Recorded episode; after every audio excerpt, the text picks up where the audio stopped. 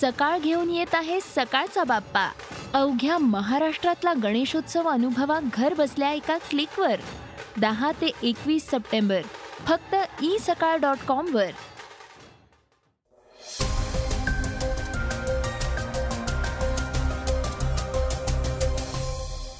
नमस्कार. मी गौरी कुबेर. आता ऐकूयात सकाळच्या बातम्या. मराठवाड्यात मराठवाडा मुक्तीसंग्राम दिन साजरा केला गेला. त्यानिमित्तानं मुख्यमंत्र्यांनी एक विधान केलंय. सध्या त्याची मोठ्या प्रमाणावर चर्चा आहे. त्याविषयी आपण जाणून घेणार आहोत. तालिबानशी संबंधित एक महत्वाची बातमी आपण ऐकणार आहोत. सुरुवात करूया देशाचे पंतप्रधान नरेंद्र मोदींच्या बातमीनं. देशाचे पंतप्रधान नरेंद्र मोदी यांचा आज वाढदिवस आहे.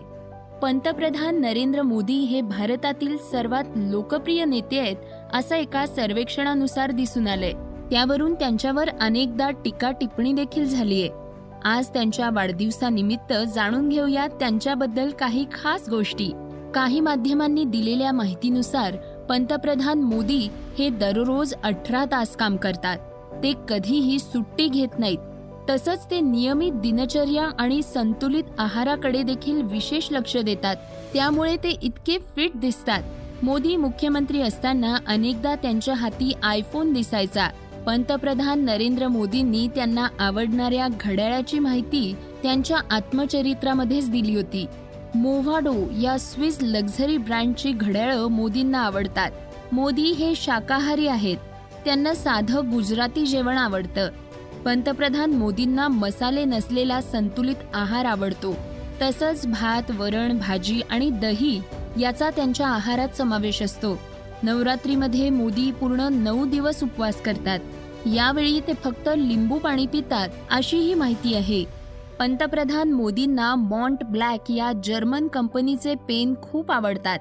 मोदींच्या कपड्यांची चर्चा नेहमीच होते. तसंच अनेक जण त्यांची फॅशन फॉलो करताना दिसतात. दोन हजार चौदामध्ये त्यांच्यामुळे मोदी कोटची फॅशन आली होती. आजी माजी सहकारी यांच्याबद्दल मुख्यमंत्र्यांनी जे विधान केलंय त्याविषयी आपण माहिती घेणार आहोत. मराठवाड्यात मराठवाडा मुक्ती संग्राम दिन साजरा केला गेला. त्या निमित्तानं मुख्यमंत्री उद्धव ठाकरे मराठवाड्याच्या दौऱ्यावर आहेत. यावेळी त्या भागातील जिल्हा परिषदेच्या इमारतीच्या उद्घाटन प्रसंगी त्यांनी केलेल्या एका विधानावरून राजकीय वर्तुळात जोरदार चर्चा रंगू लागलीय. ते म्हणालेत आपण सगळेच जण राजकारण बाजूला ठेवून जनतेच्या हिताच्या गोष्टी करत आहोत. नाहीतर मराठवाडा मुक्ती दिन साजरा करायचा आणि आपापसात भांडणं करायची. मग निजामाला कशाला घालवलं? नालायकपणे कारभार करून आपणही तसेच वागत राहिलो. तर त्या आणि या राजवटीमध्ये काय फरक राहिला? अपेक्षा एकमेकांकडूनच असणार आहेत. यावर विरोधी पक्षनेते देवेंद्र फडणवीस यांनी मुख्यमंत्र्यावर टीका केली आहे राजकारणामध्ये कधीही काही होऊ शकतं मात्र भारतीय जनता पक्षाची भूमिका अगदी स्पष्ट आहे. आम्ही कुठेही सत्तेकडे डोळे लावून बसलेलो नाही आहोत आम्ही सक्षम विरोधी पक्ष नेत्याची भूमिका आणि विरोधी पक्षाची भूमिका ही या ठिकाणी करतो आहोत. व्यासपीठावर उपस्थित असलेले माझे आजी आणि माजी एकत्र आले तर असा उल्लेख मुख्यमंत्र्यांनी केला. त्यामुळे त्यांच्या त्या वक्तव्यावरून वेगवेगळ्या प्रकारचे तर्क लढवले जात आहेत. तालिबानशी संबंधित एक महत्वाची बातमी आपण ऐकूयात.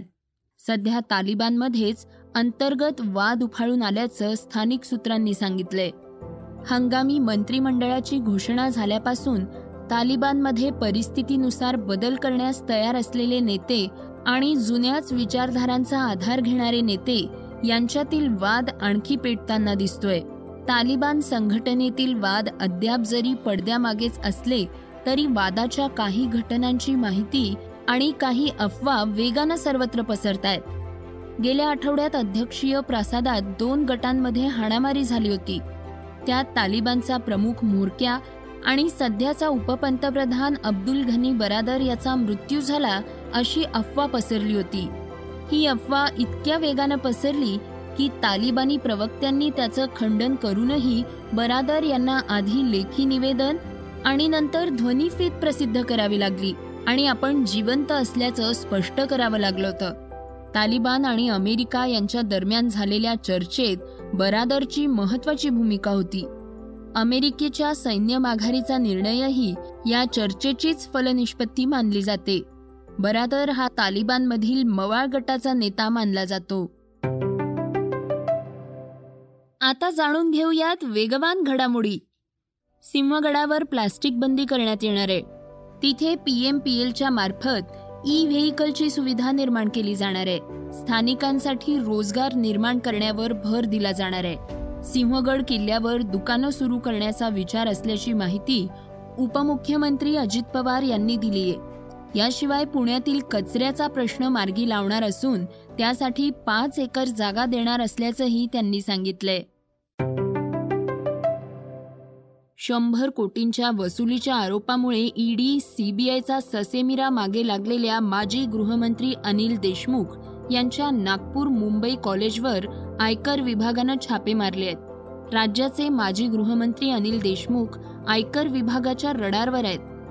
नागपुरातील निवासस्थान नागपूर जिल्ह्यातील काटोल येथील निवासस्थान मुंबईतील ज्ञानेश्वरी निवासस्थान एन आय टी कॉलेजवर आयकर विभागानं छापे मारले आहेत. एका आंतरधर्मीय जोडप्याला संरक्षण देण्याचा निर्णय घेताना वयात आलेल्या मुला मुलींना त्यांचा धर्म कुठलाही असो पण त्यांना त्यांच्या पसंतीच्या व्यक्तीबरोबर लग्न करण्याचा पूर्ण अधिकार आहे असं अलाहाबादच्या उच्च न्यायालयानं स्पष्ट केलंय. पालकही त्यांच्या नात्यावर आक्षेप घेऊ शकत नाहीत.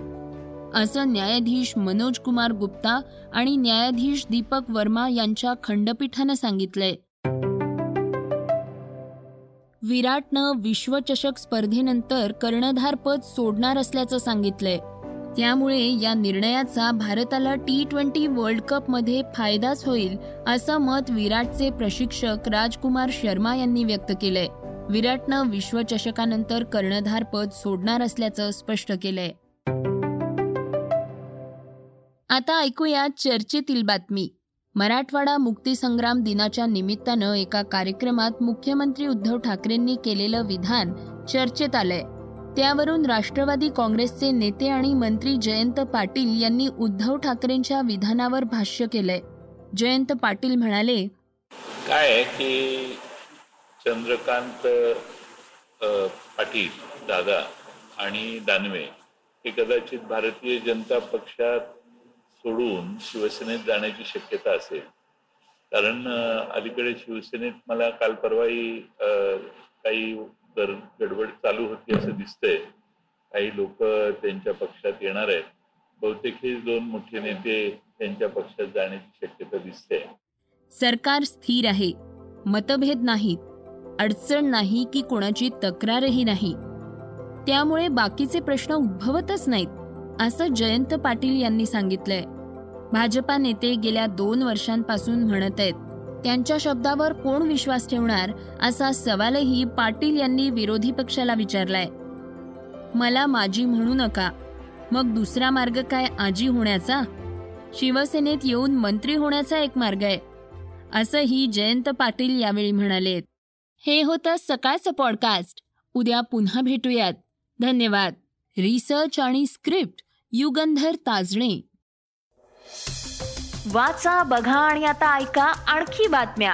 ई सकाळ डॉट कॉम वर. तुम्ही हा पॉडकास्ट ई सकाळच्या वेबसाईट आणि ऍप वर सुद्धा ऐकू शकता. विसरू नका या पॉडकास्टला आपल्या आवडीच्या पॉडकास्ट ऍप वर सबस्क्राईब किंवा फॉलो करायला.